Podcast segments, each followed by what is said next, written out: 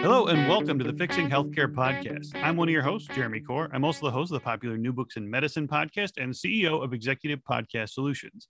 With me is Doctor Robert Pearl. For eighteen years, Robert was the C E O of the Permanente Medical Group, the nation's largest physician group. He is currently a Forbes contributor, a professor at both the Stanford University School of Medicine and Business, and author of the best-selling book, Mistreated, Why We Think We're Getting Good Healthcare and Why We're Usually Wrong. His new book, Uncaring, How the Culture of Medicine Kills Doctors and Patients, was published two months ago. All profits go to Doctors Without Borders.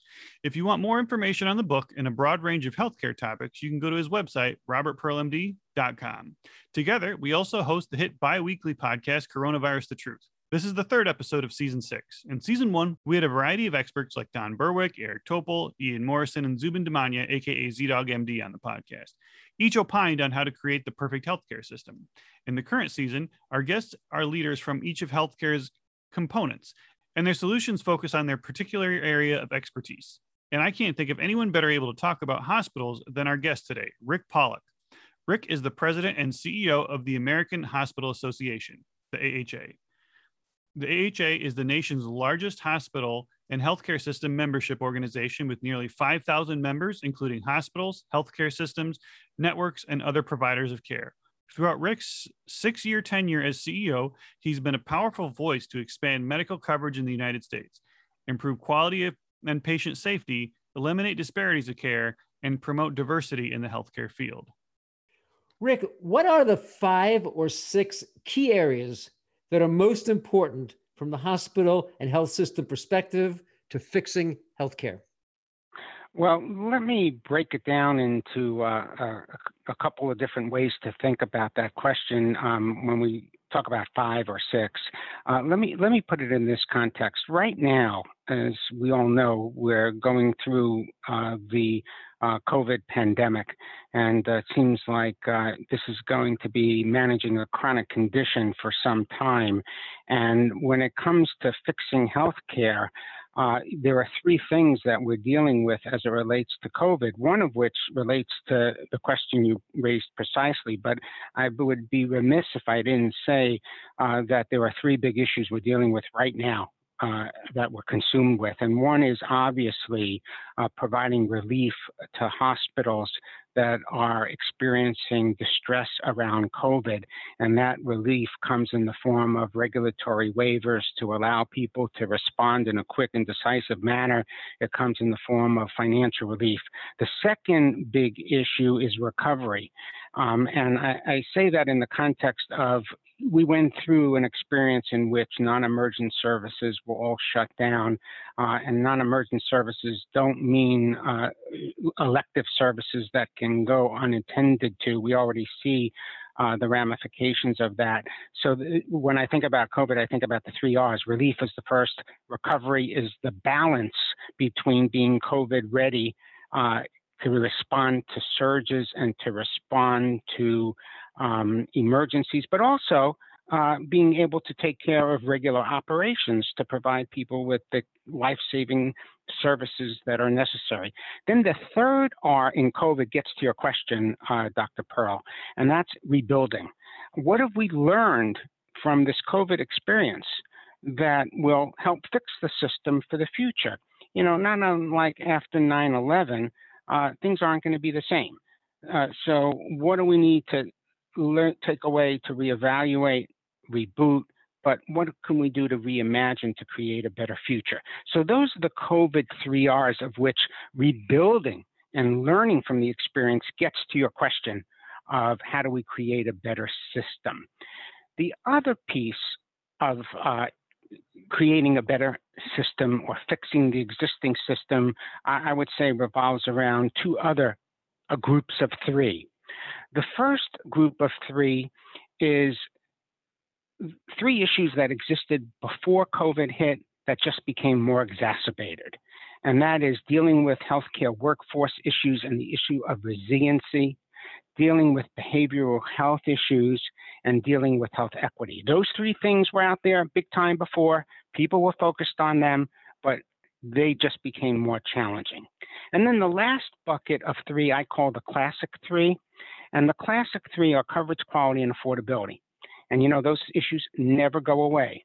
And how we extend coverage and, in our view, build on the Affordable Care Act, how we continue to keep a focus on uh, improving quality and ensuring that, uh, you know, we deliver superb outcomes, that never goes away, and the issue of affordability. So I would group them in the three R's for COVID, the big three, uh, workforce behavioral health and health equity, and the classic three, coverage, quality, and affordability. You mentioned COVID, and I really appreciate you doing so. Can you talk a little bit about the hospital at home programs, how they've contributed to better care, and whether these types of programs you think will continue in the post-COVID era? Well, you know, the whole hospital at home uh, notion is something that uh, was beginning to develop prior to COVID. And then um, given the COVID experience, um, it Uh, was something that became more prevalent. There, there are folks that um, have been pioneering in that area for quite a number of years. You know, Presbyterian Health Services in Albuquerque, New Mexico, uh, in particular, uh, comes to mind. And I know that Mount Sinai Health System in New York is another example that is in that regard. I think it has a lot of utility. Uh, most people would uh, prefer to be in the home. Uh, for a lot of types of services, I think that um, hospital at home has a lot of potential. Uh, when we went through COVID and we saw the overload, and we continue to see it today, hospital at home has uh, a lot of advantages. Of course, it's not the answer to all inpatient hospitalizations, but where it's appropriate, uh, and the models do vary, uh, I think it's something that um, we'll see a lot more of in the future. I recognize that your responsibilities are national, and therefore you have tremendous variation amongst how hospitals approach problems. But how do you see data being exchanged between the hospital at home and the hospital inside the bricks and mortar? Well, if you're part of a system, Um, and you have uh, a hospital at home program. And of course, in the case of Presbyterian and Mount Sinai, the two examples I mentioned, they are systems. Um, I, I think that they're operating within a system, if you will, that is connected.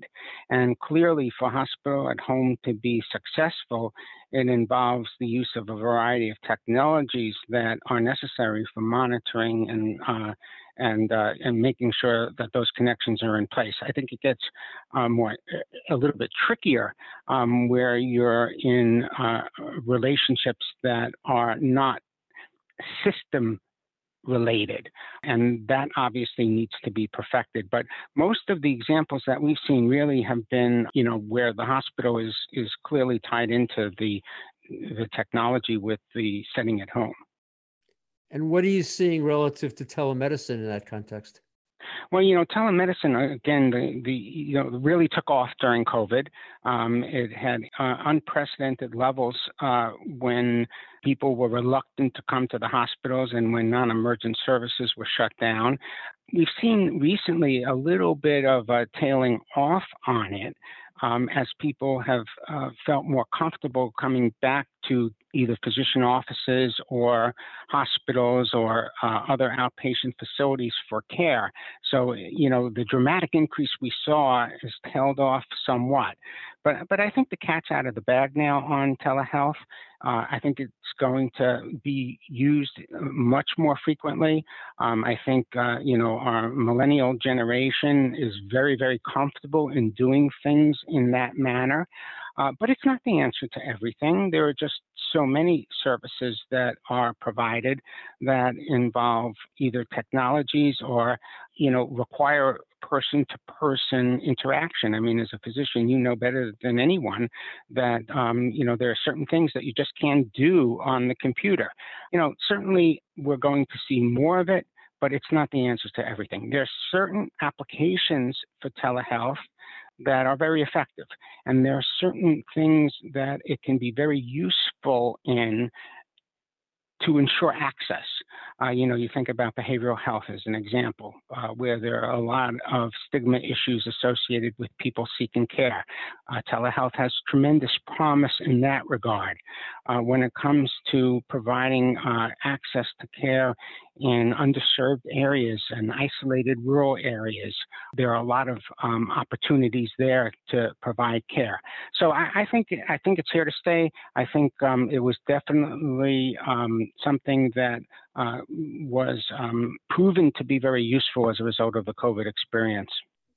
You're talking about the COVID uh, time period, and one of the things that worries me a lot is the burnout that's happening, uh, particularly for the critical care physicians and the nurses taking care of patients.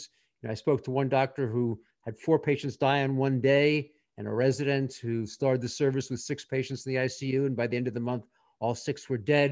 What's your thinking, or what are hospitals doing to uh, address, I'll call it, my fear about P T S D happening once this pandemic goes by and people re-experience the emotional trauma they've just been through? You know, I, I think that it's, it, it's not even once we're done with it, it's as we go through it. The issue that is on the minds of most hospital C E Os that I talk to, and I talk to a lot of them all the time, it's, you know, you ask them what their priorities are, and it's workforce, workforce, workforce, resiliency, resiliency, resiliency. Um, you know, uh, it's right now, it's not an issue of having enough supplies. It's not an issue of having enough equipment. It's not even an issue sometimes of having enough beds. Um, the issue is really having the uh, staff Uh, available. And um, there are so many different dimensions to the workforce resiliency issue that need to be addressed. And unfortunately, a lot of them aren't going to be solved overnight, particularly as it relates to just the shortages that existed in certain professions prior to COVID.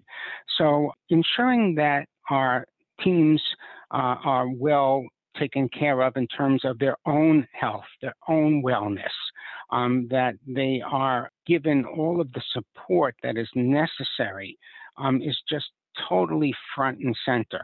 And um, th- there is no higher priority than ensuring that our workforce um, is taken care of. Without them, the system breaks down. Simple as that. Shifting a little bit to the question of collaboration, you know, during COVID, we saw hospitals that were typically competitors come together um, to provide the best care. Can you tell listeners a little bit about some of that experience? There's no question that um, we saw a lot of collaboration among people that would normally be competitive in this situation. Uh, and, and I can give so many different examples from, you know, Florida and the Tampa Bay area in particular, where there were specific efforts among fifty-one hospitals that were put together, uh, to Texas and the Dallas area, uh, where the Dallas-Fort Worth Hospital Council worked uh, with all of the hospitals in an effort to coordinate, uh, to the New York City area, Uh, where the Greater New York Hospital Association and some of the uh, big systems work together, to an effort that we put together nationally uh, in creating a dynamic ventilator reserve when ventilators were in uh, a shortage situation. And we had systems uh, donate, uh, and it still exists, by the way, donate into a reserve where we can move them around as needed.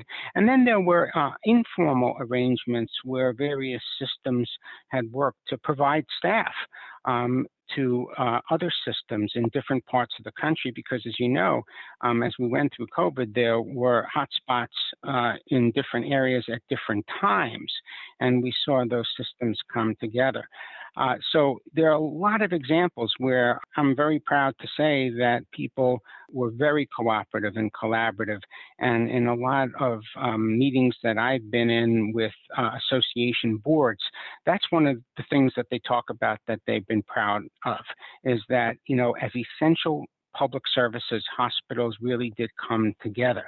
The other aspect of this is the value of healthcare systems and the fact that we saw systems better able to respond uh, to a variety of different issues. You know, they uh, were able to move staff around um, from one hotspot to another while things were acute in one area uh, and less acute in another.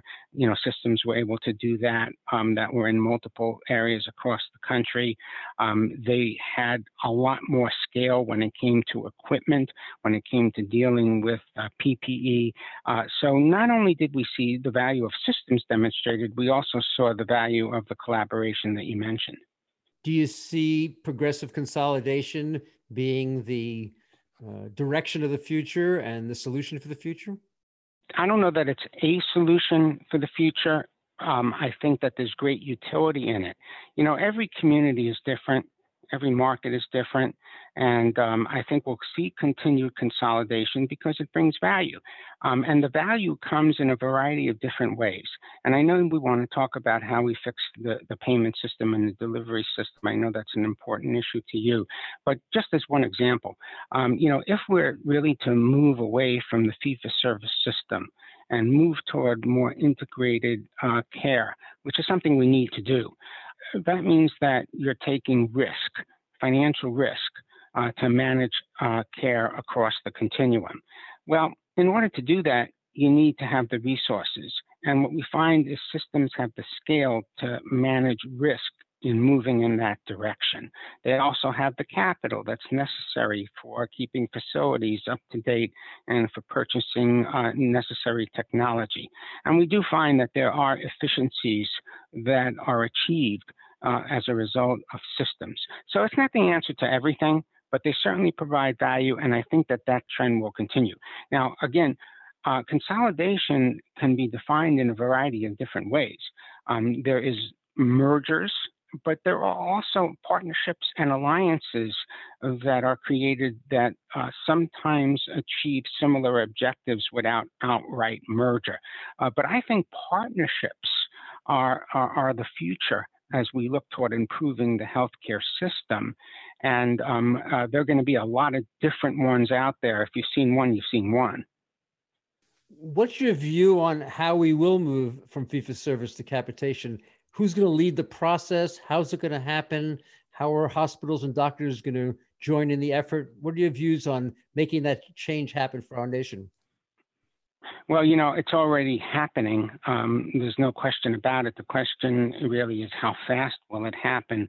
When I see this this question of moving from fee-for-service toward integrated uh, delivery, I, I think it's really important that we move in that direction because, you know, the fee-for-service system, uh, you know, someone once said, by the way, it's been declared dead. We just don't know when the funeral will be. And I, I think that there's there's validity to that because we're all headed in this direction. And it's a continuum when you think about it. As you go away from fee-for-service, you know, the first stop on it is what you might refer to as value-based payment, which are often penalties um, or in some cases incentives that are built into the fee-for-service chassis. And, you know, if you're a Medicare provider, Um, you're already doing value-based payment because there are penalties for hospital-acquired conditions and readmissions, and there's value-based purchasing. That's one part. Moving along that continuum away from fee-for-service perhaps is bundling. That's a next step along the process. Um, a next step to that may be accountable care organizations. A next step to that maybe having um, a partnership as part of a Medicare Advantage plan, providers uh, either on their own or with insurers. Or then you get to the point at which you have provider-based health plans or partnerships with insurers. And, um, you know, we have over one hundred twenty-eight healthcare systems, hospital-based healthcare systems that have their own health plans. So I think that that's the direction we're moving in. Clearly, the Affordable Care Act gave some juice to moving in that direction through some of the uh, projects that were included in it. Uh, but, you know, unlike in the nineteen eighties when we moved to D R Gs, uh, where we kind of flipped the switch, and yeah, there was a three-year transition period, but it happened pretty quickly. Um, I think this is more of a dimmer switch, and uh, rather than a flipping of the switch, we're moving in that direction. It's just a question of how fast uh, we can move and get there. You know, fee-for-service, we all know that the incentives under the fee-for-service system are not the right incentives, uh, really, when you get down to it, for providing uh, good care, because there's no financial incentive to do prevention. There's no financial incentive to do care coordination. Um, and uh, those are the things that we really need to be focused on. One of the challenges that I think about a lot, and I'm not sure I have a great solution, hopefully you will, relative to the hospitals, is that if we assume that all of the efforts are going to reduce disease and therefore the need for intense intervention, how will the hospitals make the leap between where they are today, to a large extent with a fee-for-service type revenue base, to a capitated one? Is there a transition that they can go through to allow them to not suffer financially, I'll say, in the ten years that it may take to be able to put in place all the efficiencies and make all the other adjustments? Yeah, and that goes back to the continuum. You know, moving along that continuum, I think, is is the transitional point um, that we're at to to do that. And, you know, the other part of this, too, is that, yeah, there, there is uh, an infrastructure that needs to be maintained relative to the sophisticated diagnostics and the sophisticated surgeries and the sophisticated procedures that are going to um, always occur in the building. Uh, but, you know, that building that has all these essential public services, that H that we all rely on, um, that is a beacon uh, that signifies to people that that is a place that is in many ways society's ultimate safety net. We see it being demonstrated every day. Um, we're in the process, let's face it, of redesigning that H. And that H is going to mean more than an inpatient hospital and an inpatient acute care facility. Already, you know, half the surgeries in the country um, that we do are on an outpatient basis. So I think that this is a transition. Um, The hospital is more than just a building. We already see us doing things in outpatient settings, in home care settings, um, in ambulatory clinics. And this is all part of making that transition. You know, as we look to the future, so much service, so much healthcare is going to be necessary for managing chronic conditions. You know, you just think about the fact that there are ten thousand people that turn sixty-five every day, and that baby boom population that's going to require the management of chronic conditions.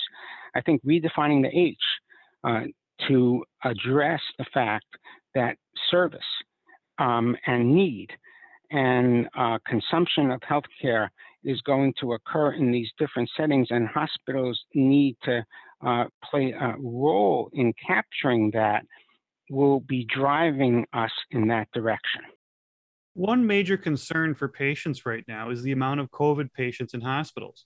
Uh, there are major, major concerns about people not being able to be treated at a hospital or being treated um, as well as they should be for a non-COVID issue. For example, if someone's dad has a heart attack, is his quality of care going to be worse right now due to the overcrowding and burned out doctors? Or even is he at risk of getting COVID in the hospital? Not to mention, Uh, if there is a major surge, if the hospital hits capacity, then what? Um, and also you have to factor in the numerous reports we heard from early on in the pandemic of people just not going to get treated for things they should be for fear of either A, getting COVID at the hospital, or B, you know, adding to the overcrowding at the hospital.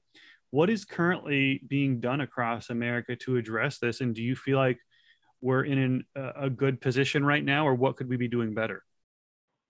Well, first of all, um, in general, if you're not in a situation where there is a, an enormous spike or a surge going on, um, and uh, you know, services are available and have not been shut down uh, for just COVID, um, it's perfectly safe to seek care in a hospital.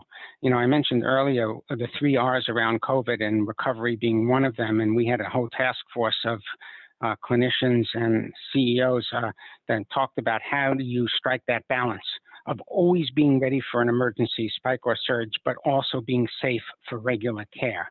And I think we have found that balance. Now, of course, back in um, you know April and uh, March and April of twenty twenty, there was a shutdown for two months of all non-emergent services, and we now see a lot of pent-up demand, and we've even seen uh, mortality increase as a result of people not getting the care that was necessary. Uh, I think we're way beyond doing that, except under certain emergencies. That was a blanket shutdown in the whole country. Uh, now um, we see that occur in certain circumstances on a voluntary basis where we feel as if we have to do that to deal with an emergency. And hopefully those uh, situations are of limited duration.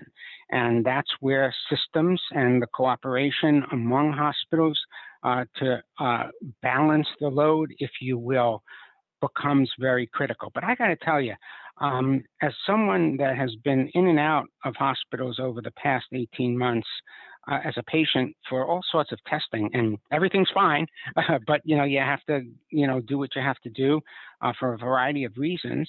And as someone that has a, a, a ninety-eight-year-old mother that has had uh, some health issues, not to mention other members of our family, I have never had any concern about seeking uh, care in our hospitals. In fact, I have a much higher level of confidence walking into a hospital with all of the precautions that have been put in place than I do going to the grocery store.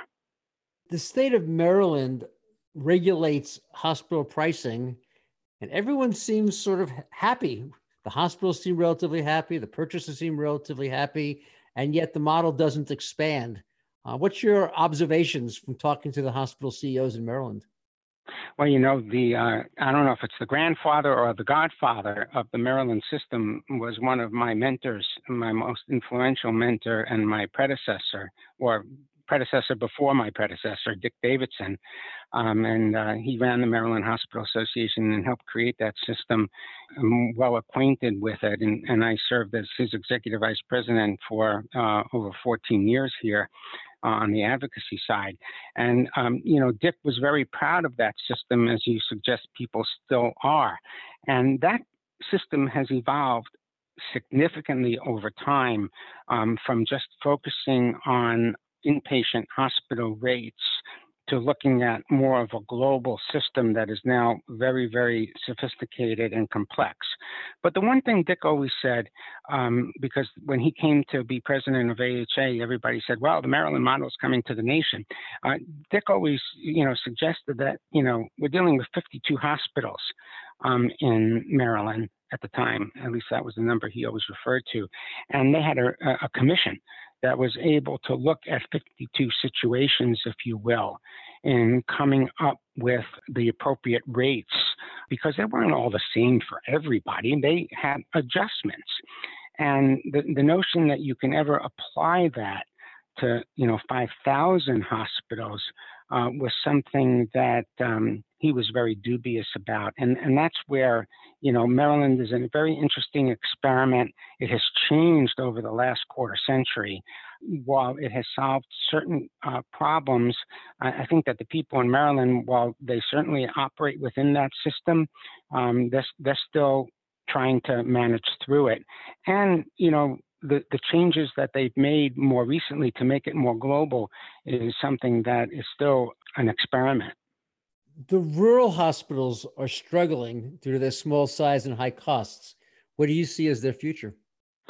Well, you know, from a policy perspective, um, there have been a lot of levers that have been put in place uh, to help Uh, rural hospitals, you know, the creation of critical access hospital designation, of which there are fourteen hundred, uh, sole community provider designation, rural referral designation. Those things are in place. Now, that doesn't solve all the problems of rural hospitals. Um, we still have real problems out there in terms of ensuring that they stay viable. One of the uh, issues in, that we see is rural hospitals becoming part of larger systems. And roughly half of the rural hospitals in the country now are in fact part of a larger system. And in that case, that provides a strategy. And, uh, you know, we put together a task force actually to think about the future of rural hospitals. And um, they came up with about eight different pathways, one of which is to be a part of a system. Another is to adopt a global payment system, if you will. And there are a lot of different strategies that they have to employ. I think for a lot of rural hospitals, one of the things goes back to what I said before about redefining the H. We need to think about the rural hospital uh, more as a network of caring than as a building. And when, again, you go back to this issue of chronic care management. Um, and the fact that so much of our healthcare expense and need in the future is going to be managing chronic conditions. Fact of the matter is, most people want to have those situations or conditions managed at home. They don't want to have to leave their community for care. So for rural hospitals, they also need to be thinking about different pathways to the future. They need to be thinking about how they redefine who they are, what they are, and what they do. And in some cases, uh, it may be that uh, a rural uh, hospital is a network of which they may have you know, a, a freestanding, freestanding urgent care or emergency room. Uh, they may have an ambulatory care clinic. They may have a, a S N F that's connected to it, or some sort of assisted living component, or a home health care service, um, but it, it may not revolve around uh, the building per se. And uh, I think that those are the kinds of things that need to be thought through. And again, you know, every community is different. You know, what I've come to appreciate is that even when we talk about rural, you know, rural in New England is very different from frontier in the West. And um, a lot of different approaches based upon the nature of the community that one serves. The residency programs in our nation are overseen by hospitals. Uh, what do you see needs to change going forward about resident education? Well, we've already seen when it comes to resident education, uh, a lot more focus in the uh, outpatient uh, settings. Um, in addition, you know, they may be based out of the hospital, uh, but a lot of the training and practices occurring in a lot of different settings. And, you know, that's going to be really important because it goes back to the fact that, you know, hospitals are going to be more than the inpatient setting. And again, certainly there's a training component that involves the inpatient acute care setting, uh, but we see a lot of training going on in outpatient settings as well. Um, and I, I think that that is going to continue to be the trend um, in the future. And, you know, a lot of the training, obviously, is going to have to focus on teamwork because, uh, you know, when you get into providing care in the future, if not for today, it involves a team. And uh, one of the things that medical education, in, in, for physicians at least, is certainly uh, is beginning to recognize is that interdisciplinary teams of which the physician is Uh, a key leader, if not the leader, is important, uh, but they cannot do it all alone. And in fact, you know, a lot of uh, other allied health professionals need to be able to practice to the full potential of their license so that physicians can concentrate on the uh, areas in which they are really most qualified to spend their precious time. So I think all of this is in, in, in transition as well. And I think there's a lot of opportunities here to improve residency training. You know, the, the, the area that we're concerned about is just the number of additional doctors that are going to be necessary given the retirements associated with the baby boom and given the fact that um, we are going to have increased demand out there for service. The American Hospital Association has both for-profit and not-for-profit hospitals and hospital systems. Uh, do you see a difference in how well they operate or the role they play in their community? Well, you know, there are three different forms of ownership when it comes to hospitals. Uh, of course, you have um, the investor-owned, as you suggested, the for-profit players. Um, you have the uh, private non-profit entities, um, which people normally think of as being a hospital. And then you also have government-owned hospitals. Um, so there are really three forms of ownership. All of them serve the needs of the communities that they're in, all of them are under pressure uh, in the same way uh, to deliver on superb outcomes, uh, to lower costs as much as they possibly can, and to make care more convenient to patients. So I think that when you look at hospitals, all of them, regardless of the form of ownership that they may be experiencing, uh, they really are all very similar in terms of the challenges that they face and the most important things that are on their to-do list. Listen, in addition to the ones that I just mentioned, uh, making sure that they're all working to experiment with or engage in new payment models, regardless of ownership, they're all doing that, uh, working to achieve solid hospital-physician uh, clinical alignment. All three forms of ownership are doing that. So I think that, you know, when it comes to uh, the ownership question, everyone is focused on this, on really the same issues.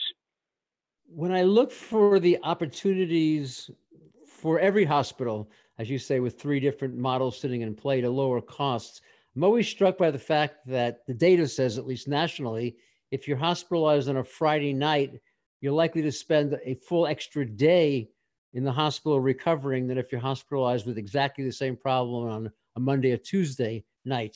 Do you see some uh, solutions or ways that we can basically get people better faster, which will lead to higher satisfaction and lower cost? Um, interesting question, um, and certainly one that relates to operational issues in terms of the matter that you just raised. Um, I, that's something that certainly needs to be explored. Uh, as a patient, I've experienced that, and that's certainly something that deserves a lot more attention and a lot more consideration, uh, no question about it. Let me ask you then another opportunity. You know, the quality we know varies hospital to hospital across the United States. Is there a best way to measure quality and then help everyone to match the performance of the best? Well, you know, when it comes to quality, I think we've made a lot of improvements over the years relative to quality. And there are a lot of metrics that are out there. Uh, you know, the government itself through Hospital Compare, you know, has its set of metrics that are out there that people use. Uh, you know, let's face it, quality is job one, to coin a phrase, and nothing is more important than ensuring uh, that, uh, you know, we have the best outcomes possible and that we work to standardize uh, things and eliminate variation. I think what we've seen is that that's where a lot of healthcare systems uh, bring scale to this whole question of standardization and elimination, eliminating variation. Um, and that's where we've seen some real improvements. So, um, you know, the, the whole issue of, of measurement, quality improvement, that is an ongoing process that we continue to work to perfect. Um, I think we've made great improvements, but as you can well appreciate, you know, we It's a, it is a lifetime's work. And, um, you know, w- we have to continue to keep a focus on that. And I, I know that that's something that is always top of mind for our members. So the hospitals have done a really good job at it, trying to eliminate medical errors and improve patient safety. Uh, what's next? How are we going to continue to get better, as you say, with a uh, goal that can never be reached? We have to continually get closer to it. I think it's just continuing to look at what the better metrics are as we move forward. You know, um, when we get into the issue of metrics, uh, there are things that o- over time get absorbed into the D N A of an organization, and um, they kind of, you know, uh, time out or tap out in terms of that measure because, you know, we've we've pretty well adopted it. It's part of the D N A of the organization. And I think that as we move forward, you know, we need to continue to perfect the metrics and uh, look at ones that are the most relevant, find the ones that have the most opportunity for improvement. And again, the, the folks that are experts in this area are, are continuing to keep an eye on it. One of the areas that I know you're uh, addressing almost every day right now is the desire people have for hospital data transparency on cost particularly, and some of the challenges of providing it. Where do you see that going in the near future? You know, the, the real issue on uh, transparency when it comes to prices is what is it that um, an individual is going to have to pay out of pocket based upon their insurance plan. Uh, that's what I want to know as a consumer and as a patient. Um, and uh, that's the part that we need to focus on in being really transparent about. We've had, admittedly, concerns about the notion of having to uh, post privately negotiated rates. Um, because that leads to certain anti-competitive practices. We don't think that that's useful to the consumer because that's not the rate that the consumer is really paying.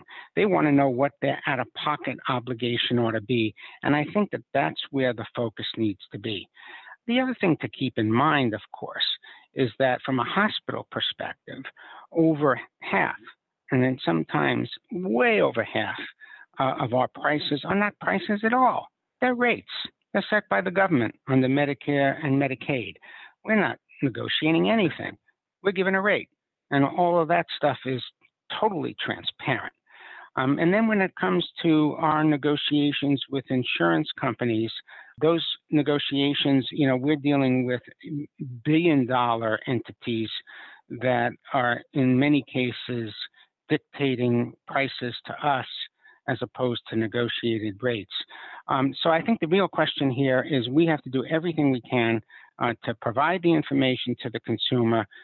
We need to do everything we can uh, to make sure that they know what their out-of-pocket liability is based upon the health coverage that they have. One thing that frustrates patients is when they get their bill and they found out they were charged, say, for example, fifteen dollars for a Tylenol. Um, people understand that there will be a markup for these line items on their bill when they get, you know, get it at their hospital versus when they go buy it at Target. But the the amount they are overpaying on these line items is something that, you know, often immediately angers patients when they open their bills. This, in addition to how confusing medical bills are for patients, such as separate provider and facility charges or even multiple provider bills, drives patients crazy. I think it's safe to say the majority of Americans don't even know how to read a medical bill or understand the billing process. What should hospitals be doing to make this process easier to understand for patients? And what are your thoughts on how to fix uh, outrageous line items such as a fifteen dollar Tylenol? Well, you know, um, we probably couldn't have created a more complicated system if we tried when it comes to the billing system. And uh, we have been engaged in various uh, what we call patient-friendly billing initiatives with the Healthcare Financing Management Association, you know, the C F Os, uh, to try to um, make things more comprehensible. And that is ongoing. But, you know, at the end of the day, um, the real way to get at this problem is through prepaid care or uh, capitation or some form of prepayment, um, which really doesn't involve uh, focusing on line items and doesn't involve uh, the kinds of issues that you are talking about, um, where, you know, y- you prepay and you get the care that you need, and there are all of the mechanisms in place to ensure that you get the appropriate care. That's the ultimate solution for the uh, puzzle that we've got going on right now. You know, the line item issue that you mentioned, that's a tough one because under the old or the existing system, you know, it's it's not unlike, uh, you know, the analogy of, uh, you know, if you if you go into a supermarket and you buy chopped meat uh, for a hamburger, it costs you X. But if you go into a restaurant and you have it cooked and you have it served to you, it's going to cost Y. When you think about costing out, you know, what some of those items that you suggested may be, you know, when you get in an inpatient facility uh, or a hospital, you know, you do have it delivered to you. There is sometimes regulations associated with the recording and the accounting for that particular item. So it's an artifact in, in some sense of the fee-for-service system that we're dealing with. But the ultimate answer, I believe, is through prepayment um, whether it's in the form of bundling, whether it's in the form of uh, you know prepaid care on a capitation basis. Healthcare is always one of the top issues for voters when it comes to selecting which candidates to vote for in American elections. Yet Americans, regardless of political party, feel like not enough is being done in Washington. As an organization that does a lot of work in Washington and has a good understanding of American politics, if a potential presidential candidate for, say, twenty twenty-four, regardless of political party, came to you and asked you for advice on what would be the best healthcare platform to run on that would have the most impact and most buy-in from voters, while still being changes that could realistically happen, what would your advice to that candidate be? My advice would be, listen, we worked hard on the Affordable Care Act. Um, we supported it. We defended it in the courts. We still continue to believe that that is a platform on which to build, both in terms of expanding coverage, building on the delivery system reforms that were inherent in it, and certainly the quality improvements that were a part of it. You know, Medicare and Medicaid, we forget, those were created over fifty years ago in the sixties. Um, how many times have we amended Medicare and Medicaid over the years? And we continue to do that every single year. Um, I think that the Affordable Care Act is still the basis for the future. Um, it needs to continue to be improved and refined along those classic three elements that um, we've uh, discussed. And uh, while it may not sound like it's new and flashy, I think that a lot of it is a foundation on which we continue to build. I'm pleased that that is where President Biden has put his focus, and that's where we continue to focus. You know, even right now, in terms of what's going on on Capitol Hill in the infrastructure bills, building on the A C A um, by extending the subsidies that were expanded in some of the rescue packages for uh, the uninsured. You know, that's still out there. That's a big issue. We still need to focus on that. It's ten years from now. What does the American healthcare system look like? What do the American hospitals look like? How different will it be than it is today? Well, I, I hope that in ten years, um, we certainly um, have more of a focus on prevention. We have more integrated delivery systems that are providing the care to people where they're not bounced around from one unconnected facility to the next. I would hope that uh, ten years from now, we're in a position where there is um, a real focus on ensuring that people get the care in a very convenient way, again, uh, that they're able to access the care. I hope in ten years we can have built on the Affordable Care Act to get to almost universal coverage. You know, we're not there yet by any stretch. So, you know, it goes back to those classic three. Uh, you know, we need to make sure that we have coverage, that care is affordable, that uh, it's delivered in a way in which it is uh, focused on prevention and wellness and coordination. Um, and that, again, quality is always top of mind. Right now, we know that the current vaccines are very effective at diminishing the need for hospitalization and preventing death. And yet, even amongst hospital employees, we see a moderate amount of vaccine hesitancy. Is there a strategy that you recommend nationally to be able to address this and have us be able to reach a high enough level to achieve herd immunity? Yeah, well, first of all, you know, we support hospitals that mandate vaccines um, for their employees. And uh, we've worked really closely with the American Medical Association and the American Nurses Association in encouraging the public to get vaccinated. You know, we've been involved in all sorts of public service announcement campaigns, and we've been working with uh, the Black uh, Physicians Against COVID. Uh, we've been working with a lot of different coalitions uh, to encourage people to get vaccinated, to make the case of why it's important, why it's safe. Um, we've been working to ensure that clinical ambassadors, the best messengers are reaching out to the vulnerable populations. In terms of hospitals themselves, uh, we find that, uh, you know, high levels of vaccination, certainly very high among physicians, pretty high among nurses. And um, we also see uh, that, you know, we're reflective of America when it comes to other segments of our employee population that just need more encouragement. Uh, but we support mandating it. Um, there are certain states that prevent mandates. So, um, you know, we're not a regulator. We can only encourage people to go in that direction.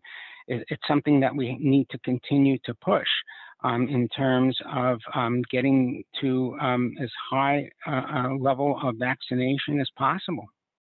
Thanks, Rick. I really appreciate your leadership, as I know all the hospitals of America do, and I look forward to the success that you're going to have in the near future. Thanks so much for having me. I really appreciate it. Robbie, what do you think about what Rick said? Jeremy, I was particularly impressed by Rick's emphasis on shifting healthcare reimbursement at the delivery system level, from fee-for-service to capitation. Paying doctors and hospitals a set fee in advance to provide excellent quality, convenient service at an affordable price to a population of patients aligns the incentives of all. Physicians and hospitals will then maximize prevention, increase patient safety, and avoid complications. Instead of being paid twice when a complication or medical error arises, they will be rewarded for superior clinical outcomes. The move from pay for volume to pay for value has the potential to improve the health of our nation and make American healthcare once again the best in the world. We hope you enjoyed this podcast and will tell your friends and colleagues about it. If you want more information on physician culture, you can find it at robert pearl m d dot com. Congratulations, Robbie, on the success of your recent book. I know it continues to stimulate discussion and debate and will improve healthcare for all Americans. Please subscribe to the Fixing Healthcare podcast on iTunes or your favorite podcast software. If you like the show, please rate it five stars and leave a review. Visit our website at fixing healthcare podcast dot com and follow us on LinkedIn, Facebook, and Twitter at Fixing H C Podcast. Thank you for listening to Fixing Healthcare with Doctor Robert Pearl and Jeremy Corr. Have a great day.